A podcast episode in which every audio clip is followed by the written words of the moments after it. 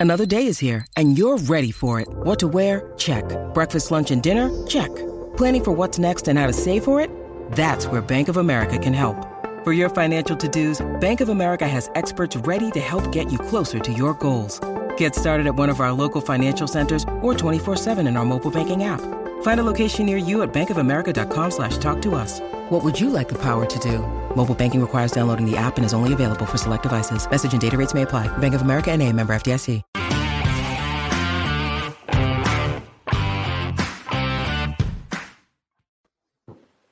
Hello, welcome to the Record Celtic podcast. My name is Daniel Caw. I'm delighted to be joined by Record Sports Michael Gannon and Keith Jackson. Guys, how are you? Very well, thanks, Daniel. How are you, Mick?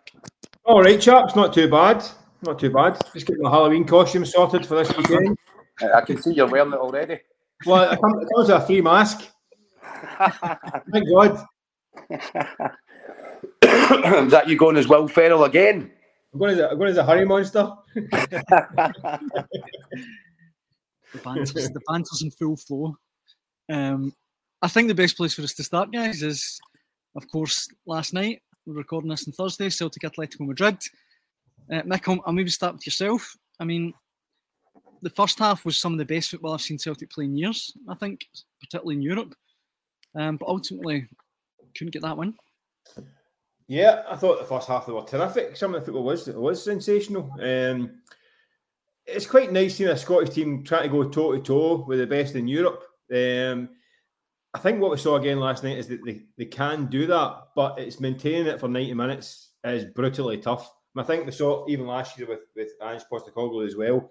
You can have a good go at these teams for, for 45 minutes or an hour, then it gets really tough because the energy expended to do that makes it really difficult to, to kind of keep it going for the, the full 90. Um, listen, you've got to take into account the fact that Madrid are a right good side. I mean, they're really a proper European team. And the second half, they threw the kitchen sink at Celtic. And Celtic kind of did well to kind of just about hang on. I know it went to two each, but they managed to get hold on to the man sent off. And after that, um, Simeone was quite happy taking his point up the road. But that first half was pretty thrilling and quite exciting for, for Celtic fans because we're still very early in the kind of Brendan Rodgers uh, second coming. I think he's had a pretty disappointing transfer window um, that's left him short for this campaign. But he's mending and make do, and he's and he's done a pretty decent job of competing with these teams. He's not in the three games so far they've been involved and competed in every one of them. A wee bit unlucky against Lazio. Tyler was a funny one as well. But they've competed, they've not been out of depth, and this is where a team that's been patched together and it's very early in the, the kind of his his reign. So I think it's a lot of positives. I think the campaign is pretty much dead in the water now. That's the only thing. I don't see them getting out of this group or even third place looks a bit dodgy. But a lot to enjoy about that first half performance last night. Uh, Keith, it was it was brilliant football in the first half, particularly Matt O'Riley, Kyogo for the goal. Um, I Dan- Dan- Daniel. Do you know something? It was out of this world. And it was one of these games that you're at where you're thinking, I- I'm just lucky to be here. It was just such a good game of football. And that was my big takeaway from it. I think that, unfortunately, with Celtic, and you can understand it, I think that when they come up against teams of that level, Champions League level, I mean, they have to go absolutely full tilt. They they plug into the energy inside the stadium, which was mental ahead of kickoff for other reasons. Um, but it set the place on fire. And I think because you- you keep seeing this now, you know, they start like a train. The, what was really impressive, as, as Mick was saying there, the, the football, some of the one touch stuff, the, the goals, that the Kyogo's first goal, the, the two passes from Matt O'Riley are just ridiculous. It's a mm-hmm. work of art, that goal. And make no mistake about it, because you could tell when you were there, Atletico Madrid were absolutely rattled. They were they were frazzled by the atmosphere, and Celtic were pinging the ball around. They they, they just looked stung. Um, but I think, and the more you see it, the more we get into these second halves at Celtic Park and these games, the high intensity, it starts to dip. The crowd start to dip a little bit as well. Chicken or egg, who knows what comes first. But the opposition, slowly but surely, they get their wits back about them. They start. I mean, um, Griezmann last night was out of this world as well, and and and gradually they got a foothold in in the second half, right from the start of the second half. In fact, you just felt that you know Celtic couldn't maintain that flat out 100 miles an hour energy that they needed to to to to get in front, to get their noses in front and get on top of the game in the first half. I don't know if you can sustain it for 90 minutes. You need to be superhuman. And I think that could be a problem. And I think as their energy dipped, the crowd's energy dipped, and I think that there's a feeling because it's happened so many times before. Celtic have played so well in so many of these games. Ultimately, there's a you know a last minute winner coming or a you know and it was an equaliser that came obviously I think eight minutes into the second half last night. And at that minute in time, if anybody was going to win it, you did think or suspect it would be Atletico until they went down to ten and you know that that took the sting out the tail. But the sting felt as if it was coming, and, mm. you felt that the energy around the stadium, the noise, it drops because people start getting nervous because they think, well, we've been here before, we know what comes next, and and the the the the vibrancy, the energy, the the noise that was there in the first half, it starts to dip, it starts to become a little bit more muted and more nervous, and I don't know if that's to do if that comes from the stands and transmits to the players or if it's the other way around but it's something, and it, and it happens time and time again. Uh, I, I agree well, Keith. I, watching Celtic in these games, I, I keep thinking about the remember the, the Wily Coyote cartoon, the Roadrunner. Yeah. he runs across the cliff out in the fresh air, and he keeps on running. And it's not until he looks down he falls. It's almost like just keep running, just keep running. You might make it across to the other, other side. And Celtic at some point look down. That's um, it tends to be the case in these games. Yeah. Oh, oh. Yeah. It is look down and that's at the bottom of the, the bottom of the canyon. But it's um the thing is though that that effort required. I mean, you talk about the, the, the late sting in the tail. That comes from fatigue because if fatigue yeah. doesn't it doesn't just drain you in terms of energy, it drains you in terms of concentration. Mentally, that, yeah. Mentally, there's a, there's, a, there's a, strain involved in, in having to play at that level. Yeah. I mean, you're having to race across that canyon without a safety net for so long. At some point, you're going to fall, and it's happened time and time again. And that's what happens against quality. I mean, the second goal that Atletico scored last night was quality, absolute okay. quality. The guys that are top operators in, in world football scoring a, a, top goal, and it's it's and you guys who are playing way above the, their level. I mean, guys like uh, Liam Scales. I mean, sensational again. Like, yeah, uh, terrific. I mean, coming from Ireland, looks as though he's done all right. Probably got a good career in Scotland in the top flight outside Celtic. All of a sudden now he's, he's undroppable. I mean, you can't. I mean, his, his place is nailed in the squad. He was, he was, an absolute rock last night. But I mean, Brilliant again. See if you if you go right through the team, you, you don't find there's not a bad performer in there. Um, but there were some outstanding performers. Uh, Callum McGregor, incredible, but that's the level you just come to expect of him. But see, it, when when Celtic had their best spells and there were long spells in the first half, just everything was going through him. He was coming back, taking mm-hmm. the ball off full backs, centre backs, building moves, popping balls around the corner, getting it back, moving it again. He was the fulcrum in the middle of the park. Matt O'Riley just was gliding over the ground and picking beautiful passes and just superb. Need a superb performance from him.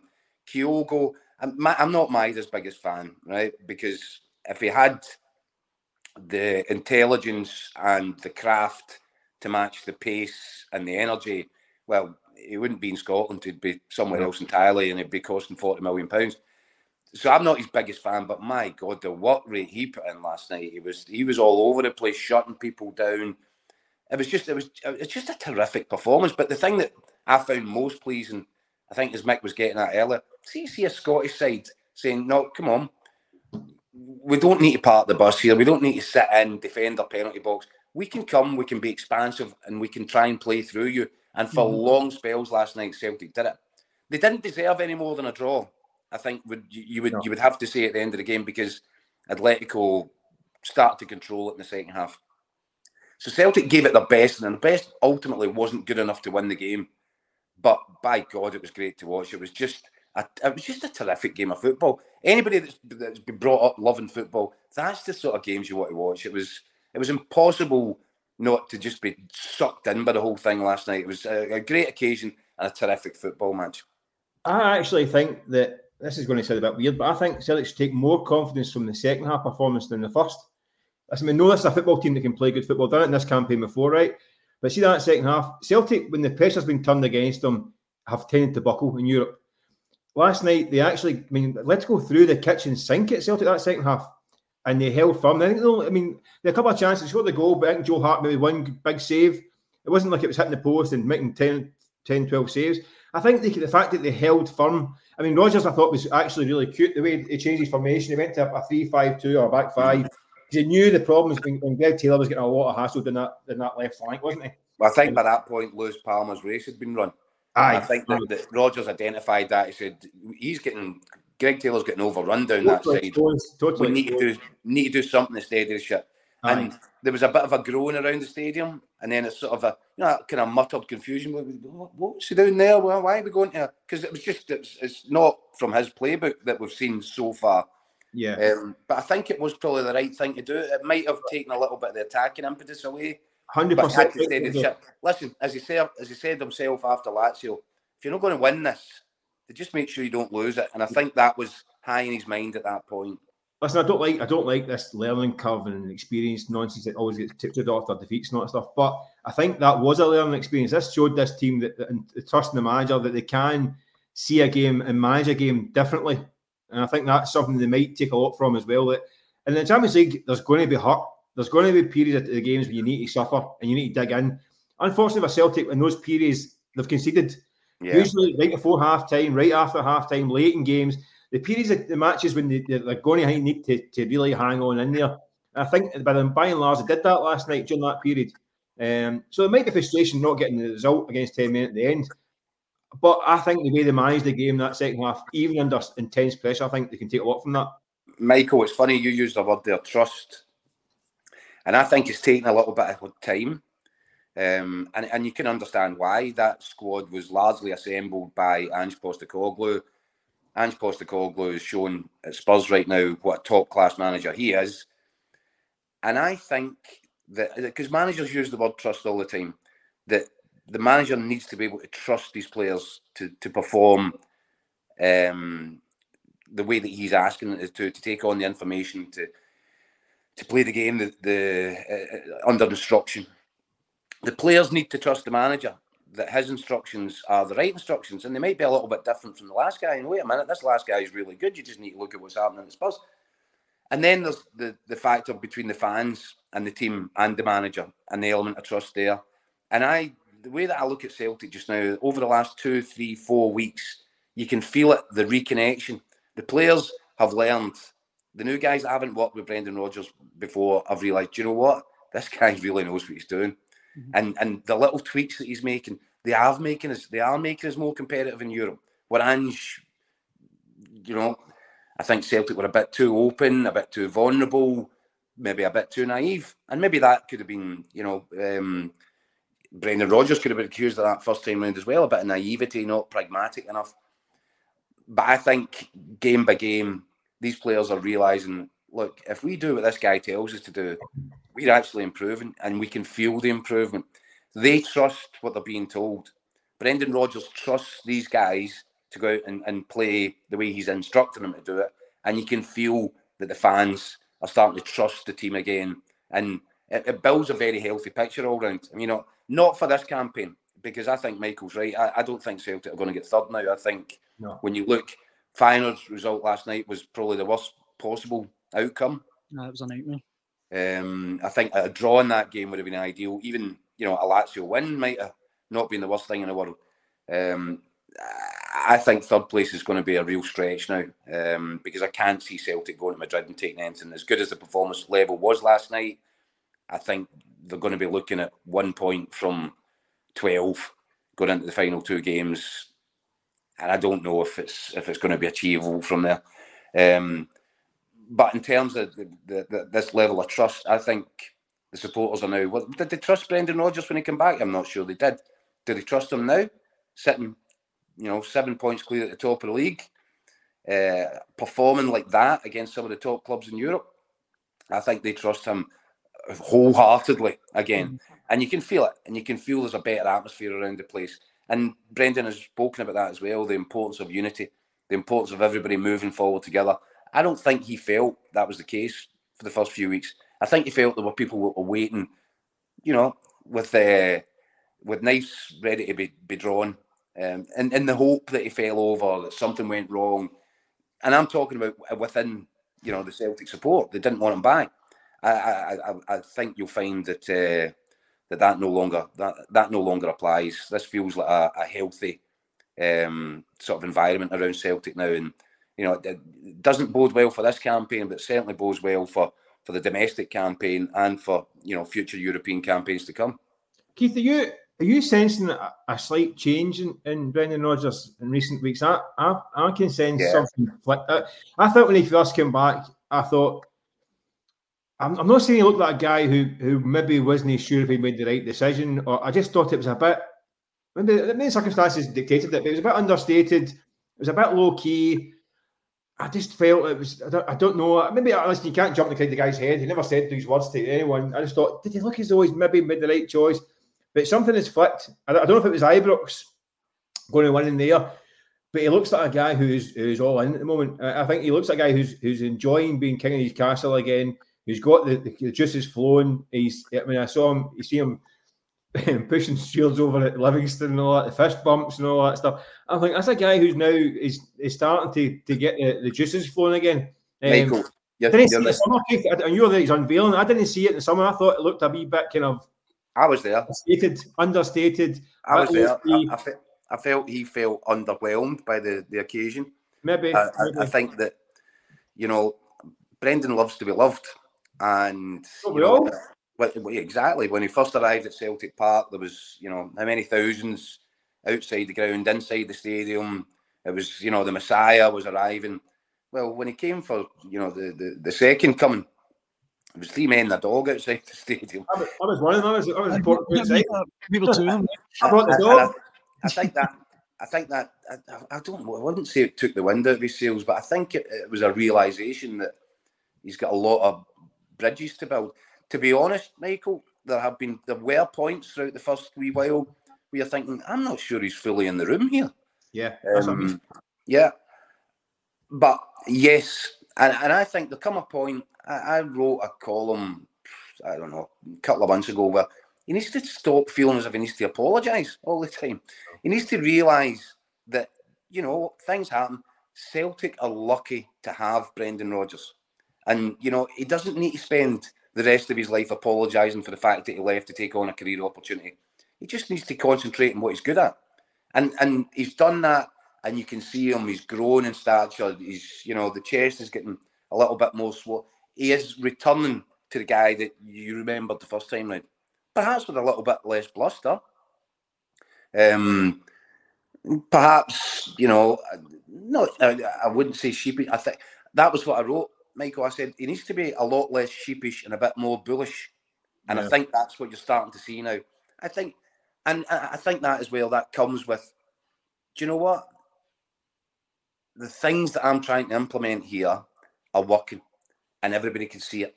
And I think that's making him feel just a little bit better about himself. And make no mistake, when he, when he walk off the park at Tynecastle at the weekend and the Celtic fans there are singing his name, that was a big moment for Brendan Rodgers. And before the uh, the day before the the Atletico game, we're down at Celtic Park doing the press conference, and he did bring it up. You know, he, he wasn't he wasn't it wasn't put to him, but he said, "Yeah, it is quite ironic that that was the stadium where you know they had the banner the last time." Yeah. So that shows that it's not far from the surface. Mm-hmm. That these are things that he has been thinking about. It wasn't that somebody said to him, "Well, you know, the irony is here, Brendan." That's in his head, nobody else's. In fact, I couldn't even have told you it was Tynecastle, but Brendan Rodgers could. Mm-hmm. So I think there are little hurdles, step by step, the breaking down of these barriers, the reconnection, the building of bonds, and I think you've you've now got Celtic approaching, you know, full speed ahead, and Brendan Rodgers returning to to that similar sort of a approach in the dugout. And you know, as I said, it, it bodes well for them because they are going to pick up some serious momentum. You just feel now. Yeah. Two, sorry, Mike, on you go. No, I just think uh, what this these three games I think have showed the, the Celtic board as well is give the guy the tools. Is, yeah. look, look, look, what he's doing. Look what he's doing with what he's got just now. Give him, give him the tools. To, and see, uh, uh, one of the things that uh, uh kind of I thought was a bit it jumped out that then the statement, the financial statement they put out when they said they've got all this money, you know, they've made the record profits and all that stuff, and it said they need to be a, need to have a rainy day fund for when they don't get in the Champions League and all that stuff because then saves you having to sell players. And you think, that's fair enough. That's a prudent financial model. It's also quite negative. I would think give this guy the tools, and you won't need to worry about not qualifying for the Champions League because he'll do it every year. Yeah, give the tools to compete in the Champions League. Don't turn out the patchwork team. I mean, they signed nine players in the, in the summer. I don't think. I mean, Palma. I think is starting to come into a really good game. I think having having been very kind of skeptical about him at the start, I think he now looks like a, bit of a player. I think he could uh, he could kick on. But the rest, I'm not that sure about signings. So a bit of a wasted summer for him. But I mean, give the guy give the guy the tools and see what he does. Mate, you're you're saying you're not too sure about it. You just need to look at the team. Yeah. You know, the, the, Brendan Rodgers knows. Yeah. Look, I don't know. I would surmise, I would guess that Brendan Rodgers would feel right. Okay, so let's say Celtic's policy is we've, we've earmarked 18 to 20 million pounds to spend. And what we'll do is we'll bring in nine guys at two million pounds. Yeah. And we'll hope that three or four of them go on to be, you know, make a ton of real coin on them. Brendan Rodgers, I think, would be looking for the Celtic board to approach it with a little bit more of risk. And instead of signing nine at two, million a piece, sign three at six million, and give him three starters. Yeah. And if you can do that, he'll turn those six million pound players. Look, by the way, this shouldn't go without um, being noted as well. The difference in Matt O'Riley, yeah. he's working under Brendan Rodgers, no, no. Maeda, Liam Scales. No. These players are, I mean, they are coming on leaps and bounds under this guy. Yeah. If you if you went out and bought three six million pound players, heavy investment, you're not spreading the risk because you don't have nine guys hoping that you know three four of them come good. You're actually hoping that three of them come good because it's a big investment. Yeah. But when you look at the way that, that these players are improving under Brendan Rodgers, what's a six million player going to be looking like in two years' time? Twenty million, you know. And I think that's I think that's where Brendan Rodgers, if he was able to communicate how he feels to the board, I think that's what he would say. Next summer, let's let's do away with the with the nine at two million, and let's let's let's go for quality. Let let me pick three guys that will come straight into this side and make it better. That's what needs to happen. The squad's too big. He's got about 33 players. His squad yeah. is loaded uh, with guys that are never going to get a game. So that in January, the first task is empty out the guys that are not part of the scene and make way for these guys. Um, no one's saying go and spend 60 million quid in a transfer window. I mean, like I say, they spent 20 million pound this year. Uh, by the way, net net spend was was was was, um, was less with Jota money and all that stuff. Mm-hmm. So they're not saying go and spend 30, 40 million pound, but like you say, get, get three guys in at seven, eight million quid that can strengthen the team and see where they go. Um, I think it was telling last night they struggled because the bench wasn't strong enough. Yeah. Um, there needed to be a, a, striker bought in in, in, in the summer. Uh, I don't think O is going to cut it, and I don't think Brendan thinks either because he, he, obviously didn't see him last night.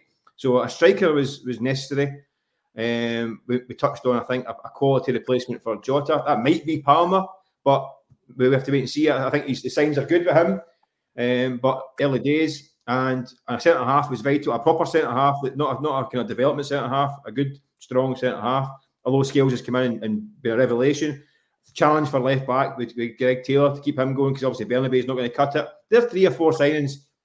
That's all he needed. Didn't need I think, I think I think if you went back to the summer, I think Brendan Rodgers would have wanted a left back, a centre half, a goalkeeper, a centre mid, and a, and a starting winger, and a striker. Yep. Which is quite a lot. Mm-hmm. but oh, I don't I don't think you would expect to get all of that. I think you would expect to get some of it and I'm not sure that he has. Well, he hasn't.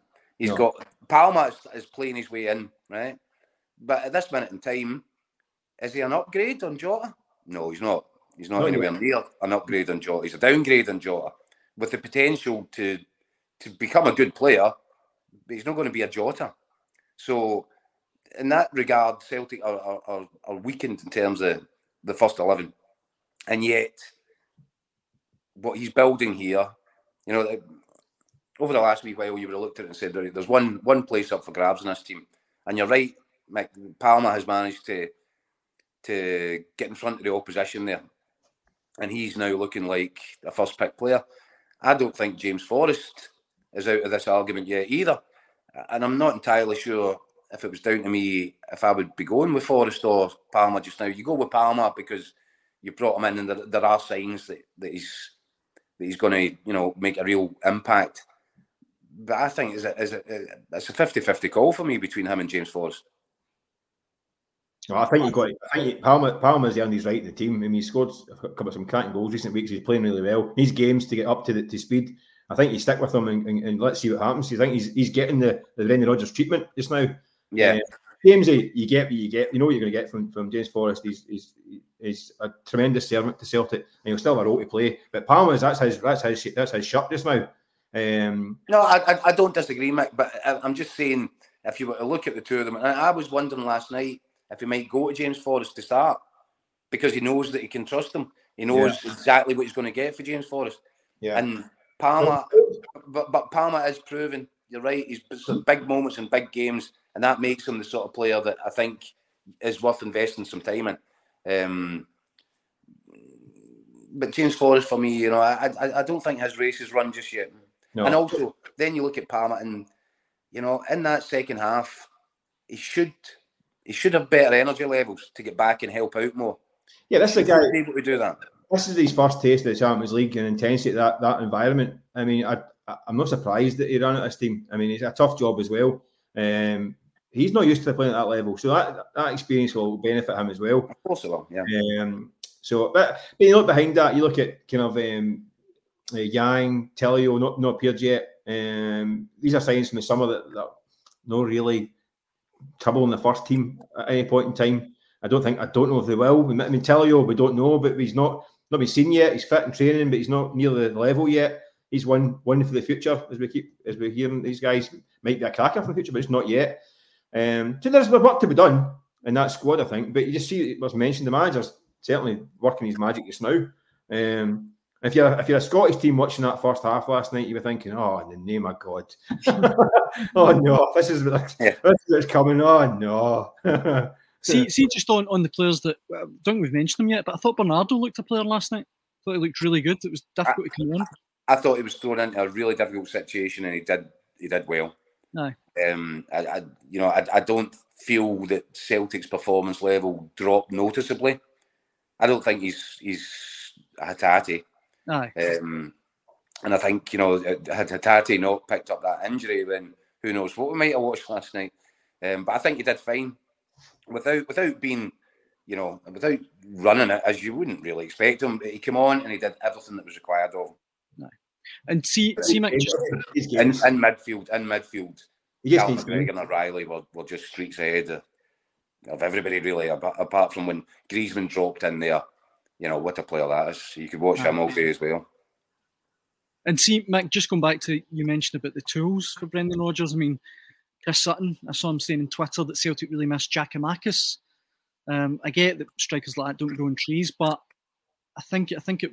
You know, we touched on. It doesn't look like O is going to be the, the backup striker to Kyogo anytime no. soon. Listen, Giakoumakis was, was decent. Scored a few goals. Threw his toys at the pram and left. It left. It's What over nearly well, a year ago. Like it's time to move on for Giakoumakis. Right, he's away. He's away playing semi-retirement, scoring a ballad in the MLS. Good luck to him. Um, should have been so, replaced though. Should have been replaced. Should have been replaced. Always a guy who's to replace him. A young, a younger kind of um, version, um, potential, more potential, more selling value and all that stuff. But I don't think I don't get the impression that, that Brendan really fancies him much. To be honest, he's not no. got a lot of time. Occasional wee bits from the bench at the end. I think he prefers to play Maeda through the middle as a second choice. Problem is, Maeda something Maeda for the first time in two and a half years looked tired last night. Then I thought I've never seen anything like it. I mean, this is a guy who he spoke to us after Livingston, and I said, "You must be tired playing with ten men, playing three different jobs." Went, "I don't get tired." Uh, last night he got tired. but at some point, he is actually human after all. He was blowing at his backside at the end. I think he was entitled to feel a little bit fatigued. Listen, you'd be tired watching him. Uh-huh the, well, I mean, looking ahead to the weekend, obviously Celtic have now got Hibs at Easter Road. Um, obviously, Hibs weren't great at Ibrox last week, but it's still not going to be an easy game for Celtic. I, I disagree. I really? yeah. I think you'll find it will be an easy game for Celtic. Have you been watching Hibs? I mean, the the, the Hibs performance at the at Ibrox the weekend was, I mean, it was absolutely diabolical. I was trying um, to guys. But you know, and I know it's always more difficult when you're going away from home, uh, especially Tynecastle, Easter Road. These are notoriously tricky grounds. But I think, as Michael said, when you see Celtic hitting that level of performance last night, they they won't. They're not going to go back down. The Celtic won't you know, yo-yo in form. This is now a point of the season where they where they begin to motor, and you know, as much as it damages a bit of confidence, the fact that you're you know not winning games in the Champions League, the, the opposite can be true as well. Celtic have got a lot to come off these pitches after these games that they've had and say, do you know what, we, we've done really well there. You know, it's not like Rangers in last season's Champions League where, where your confidence is just going through a shredder. And by the time you get to the weekend, you don't know, you start to doubt, can I play? Am, am I any good? Because I've just been absolutely ripped apart. Mm-hmm. And the damage that gets done to confidence when you're on the end of savage beatings, it does impact. But I think the flip side for Celtic is, do you know what, guys? That was brilliant. Loved it. We've played really, really well. Just not done enough to win the game. Right, on you go. It's Easter Road at the weekend. Let's get back to those levels. You can almost hear Cal McGregor saying it. And I expect a, a, a, another step forward from Celtic. I expect them to go Easter Road. I expect them to dominate it. And I expect them to win quite comfortably, to be perfectly honest with you, Dan. Aye. Um, and just to go back to finishing the Champions League, we mentioned it a bit earlier, but the games remaining. Uh, Feyenoord at home, Atletico and Lazio away. Mick, even if Celtic were to beat Feyenoord at home and beat Lazio away, they're only seven points, and even then, it's probably unlikely they'll get third. Just uh, no, I think you think you got to hope that you got to think that Feyenoord can beat Lazio again Aye, sorry. Aye, right. So Feyenoord, Feyenoord, Feyenoord come to Glasgow for the last game of the group. That's yeah. right, it's the last one. Aye. So, yeah. so Celtic's next two are away. Yeah. Atletico Madrid and Lazio. I mean, Madrid away, that's tough. I think, okay, I think you've got to win in Rome and got to beat Feyenoord. That, that would give them seven points. And you've got to think the Atletico will beat uh, Lazio lose as well. Um, yeah, yeah, so there's a lot. I think I think I think it's going to be too big an ask, to be honest with you. Um, I think, are... I think there needs to be a bit of realism here. I don't think anybody can put their hand in the heart, even though Celtic performed so admirably last night. I don't think you can think that they're going to go to Madrid and, and get a win. No. Uh, I, I think a point would be an incredible result, and I don't expect them to get that either. So you'll be sitting there with one point after 12, going into the final two games, Lazio away. You know, I, I, I think it's a bit, you know, glib for us to be sitting here saying, ah, yeah, we'll just, uh, if Celtic could just go to Lazio and get an away win there. Come on, guys, let's yeah. Let's yeah. get let's get real. A point there would be a good result as well. Um, be an amazing so result. I, so I, I actually think it might come down to can Celtic pit Lazio for third. I think that's the way this group is starting to shape. Um, and again, that that that that will depend. If Lazio beat Celtic in in Rome, then that's that ship sailed as well. I think at the very least, right? And I get Feyenoord order a quality outfit. We saw that last night. But Celtic have to end this ten-year wait for a win at home. I mean, whatever way you look at it, that's that's mad. That's a mad stat that Celtic haven't haven't got a, a win at home in the Champions League since 2013. It is, um, but as Brendan Rodgers said ahead of the, the game last night, so it's not just you know it's not just looking back with 2020 vision. He says, look, he feels that they are getting closer, they yeah. are progressing. Um, you know, I, I, listen, he was he was responsible some, for some of this run, but I don't think you can hold them responsible second time round. I, don't know if Celtic are going to get a win in this group. Um, maybe a Feyenoord are already home and hosed and happily through. Maybe, maybe in the in the last game of the group, Celtic because there wasn't that much between the two sides in the first game, and Celtic were nowhere near as strong and impressive a unit as they are now than they were in the first game of the group. So maybe there is an opportunity there, but uh, I think it's a step by step process. Uh, I think that Brendan Rodgers would certainly like to end this group with some points on the board as opposed to just one. Um, I'm not sure that you're going to get the end of this run just yet. I think it might it might be it might be a year in the making for Celtic this Champions League. You know, get, getting Champions League ready. It's a bit. Of, I mean, this is this ten year thing, and it's been a bit of a stick to batter Celtic with, and to an extent Rangers as well last year as well. Um, it's at twelve games. I mean, out those twelve games, who were Celtic realistically expected to beat, and who they did not beat? They should have beaten Anderlecht, maybe, but they won 3 1 out there and had to just protect that result to get third place. Borussia Mönchengladbach, big German team, kind of expect to beat them. I mean, these are teams PSG, Man City, Barcelona, Shakhtar. Shakhtar, maybe. Shakhtar. Should have beat Shakhtar. That's so there's there's two to twelve, yeah. Um, and we should have beat Lazio last time round. Not should have beat them, but they could have beat them. Yeah. Uh, so it's a bit of a stick. And also, I kind of get defensive. My mates down in England, they're always winding you up about, about Scottish football in Europe and all that stuff. And you think, listen, if you send a team who are in the playoffs in the Championship into the Champions League, how would they get on? They get ripped to pieces, right? They get absolutely torn to bits. That's what Celtic's budget is. It's as comparable with a team in the playoffs in the Championship. And you're asking them to go and compete with Atletico Madrid, with PSG, with Real Madrid, these teams, right? And not get leathered the fact that they're not getting leathered, I think, is actually quite commendable because it's it's really is a this is a tough playground.